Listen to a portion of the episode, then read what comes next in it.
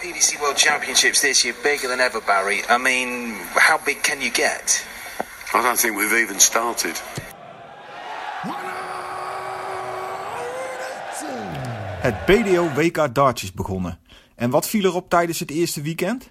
Nou, in eerste instantie viel niets op, want de middagsessies, zowel op de zaterdag als op de zondag, waren nergens te zien. Tenminste, ik kreeg het niet voor elkaar. Ik heb allerlei VPN-verbindingen geprobeerd en illegale streams, maar nada, niks, noppers. Toch zonde. Je zou zeggen dat Eurosport minstens via de player een stream beschikbaar zou maken. Ik snap dat je daar geen commentaarduo op wil zetten, maar zet dan minstens een stream ergens aan. Zo miste ik Chris Landman, die dacht de wedstrijd van Dave Parletti te winnen via een dubbel 16 finish, terwijl hij dubbel 18 nodig had. Landman won nog wel knap, hoewel Paletti, die ook door mij als dark horse getipt werd, nog terugkwam tot 2-2. Knap dat Landman alsnog die wedstrijd naar zich toe trok. Toen we s'avonds wel beeld hebben, was het in eerste instantie wel even schrikken. Het begon met de walk-ons. Die waren, zoals mijn dochters zouden zeggen, nogal cringe. Het is het toch allemaal net niet. Er staan wel wat verklede nonnen achter de dranghekken, maar het voelt toch allemaal wat geknutseld aan. Ook bij de ingooipijlen was het schrikken. Het camerastandpunt was alsof de pijlen je beeldscherm invlogen. Alsof je bij jezelf in een door TL lichte verlichte douche stond en er drie dartpijlen naar je hoofd vlogen. Verder leek het podium heel breed, de belichting te blauw. Er zat gewoon geen enkel gevoel in de hele setup. Ook de vreemde shots van de mastercaller schuin van onderen genomen werkten niet echt bevorderend. De shots van het bord waren ook vreemd. De scoren lastig te zien. Finishes werden ook nog eens gemist door de spotter. Maar dat gebeurt bij de PDC ook. Dus een kniesoor die daarover zeurt. Maar goed, eenmaal gewend aan de nieuwe setting, viel het, ons wat, viel het wat ons betreft niets tegen. Het begon met Darren Heroini. Het leek eerst alsof Cody Harris het podium opkwam.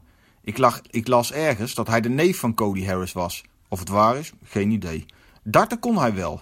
Stainton, zijn tegenstander, begon voortvarend, maar toen Heroini de druk erop gooide, was het snel over. Indrukwekkend. Steady darter, goede finishen. Moet misschien zijn gemiddelde nog iets omhoog zien te krijgen, schreef ik ergens op. Maar zit wel veel potentie in. Hij schijnt nu ook Q-school te gaan gooien, dus wie weet gaan we nog meer van hem horen in de toekomst. Bo Greaves won haar partij ook vrij overtuigend. Hoewel we toch de observatie dat haar tegenstander misschien iets wat kortere shaft zou moeten monteren, jullie, willen niet, jullie niet willen onthouden. De partij van de avond was die tussen de Fransman Thibaut Tricol en Ross, de Bos Montgomery. Montgomery kwam zeer sterk uit de startblokken. Tricol ging scorend van links naar rechts over het bord. Steeds leek het alsof Montgomery de partij naar zich toe had getrokken. Maar Tricol kwam steeds terug en in een allesbeslissende lek maakte hij het knap af. Verdere observaties van de eerste avond? Hoe de pijlen van Jim Williams in het bord staan, is niet om aan te zien. Ik had het idee dat hij met andere pijlen gooide. Maar deze hingen ook in hun uiterste puntjes in het bord, net als zijn eerdere setje. En dan Ronald Scholte, die eigenlijk nooit op de hoogte is van wat zich afspeelt in de dartsport. En Andries Lamain als commentaarduo. Ik kende hem niet en spreek zijn achternaam vast nog verkeerd uit. Eigenlijk ken ik hem nog steeds niet. Google zegt dat hij een rol in de Passion had. Nou, dat zal vast zijn broer van een andere moeder zijn. Hoe dan ook, Lamain is erg goed. Geeft tekenen dat hij goed is ingevoerd en leidt Scholte prettig door alle wedstrijden heen. Voor mij een aangename ontdekking. En beter te pruimen als die jongens die altijd de middagdiensten bij RTL 7 mogen doen.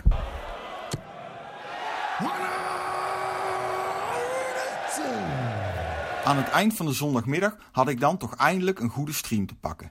Net op tijd om Eileen de Graaf voorbij Christy Hutchinson te zien zwoegen. Fraai was het niet. Bij Eileen ziet het er nooit echt makkelijk uit.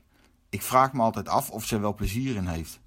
Ik had dan al een partij gemist van iemand met de bijnaam The Chainsaw, maar was wel op tijd voor Willem Mandiges tegen Michael Unterbuchne. Helaas was Paul Nicholson wel goed te horen op de stream. Die Asset moet toch wel een van de meest slaapverwekkende commentatoren zijn die ik ken. De zaal leek ook behoorlijk leeg. De nonnen van de avond ervoor waren verdwenen. Gelukkig was Jackie er wel. Willem is altijd een fijne speler om naar te kijken. Lekker tempo, mooie 170 finish in de eerste set. En Unterbuchne is pure klasse. Zijn dartshirt mag dan drie maten te groot zijn, maar darten kan hij. Mandiges ook. Hij stond in de derde set toch knap boven de 90 gemiddeld te gooien. Toch fijn om te zien dat er nog genoeg kwaliteit in de BDO aanwezig is. Jammer dat Willem drie pijlen voor een break in de derde set miste. Na een moeizame break in de eerste leg van de vierde set voor Unterbuchner was het wel over. Jammer. Ondanks dat Willem er nog een knappe 11 darten uitpestte, gaf Unterbuchner het niet meer weg. Hij gooide een knappe 108 voor de wedstrijd. De zondagavond begon dramatisch. Het shirt van O'Shea is wat me het meest is bijgebleven uit de eerste partij. Andreas Dirty Harrison, en dit verzin ik niet, zijn Zweedse tegenstander maakte in de eerste twee setten korte metten met de ier. Het gemiddelde van O'Shea lag na de tweede set rond de 69. Dat zeggen wel genoeg, denk ik. Op de een of andere manier draaide O'Shea het nog helemaal om, om en won hij nog twee sets. Vraag me niet hoe. Dit zijn van die BDO-wedstrijden die je het liefst zo snel mogelijk wil vergeten.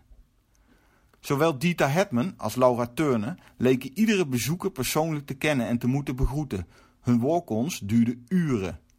Is het toch nog een voordeel dat de zaal zo slecht bezet is, anders zou er nooit een eind aan deze avond komen. Aan hun wedstrijd kwam ook geen eind. Hebben alle Dutch-liefhebbers die zo hard riepen om een aparte vrouwentour deze wedstrijd ook gezien? Vast niet. Voor degenen die Fallon Sherrock hebben zien stralen op het Duitse Promi Darts voor een kolkende zaal, weten, ze, weten dat ze er heel verstandig aan heeft gedaan zich onder te dompelen in de PDC. De toekomst van het darten, laat staan het vrouwendarten, ligt zeker niet bij de BDO. Laura Turner, die beter over darten kan blijven praten, vertelde in een interview bij de Weekly Dartcast dat er minimaal 10 zijn die het niveau, 10 vrouwen zijn die het niveau van Sherrock kunnen aantikken. Wij geloven er niets van. Kortom, deze vrouwenpartij deed ons de das om. Het was niet te doen. En omdat de wekker weer vroeg gaat de volgende dag, heb ik de tv uitgezet. Wat ik verder nog gemist heb? Paul Hogan won van de Belg Brian Raman.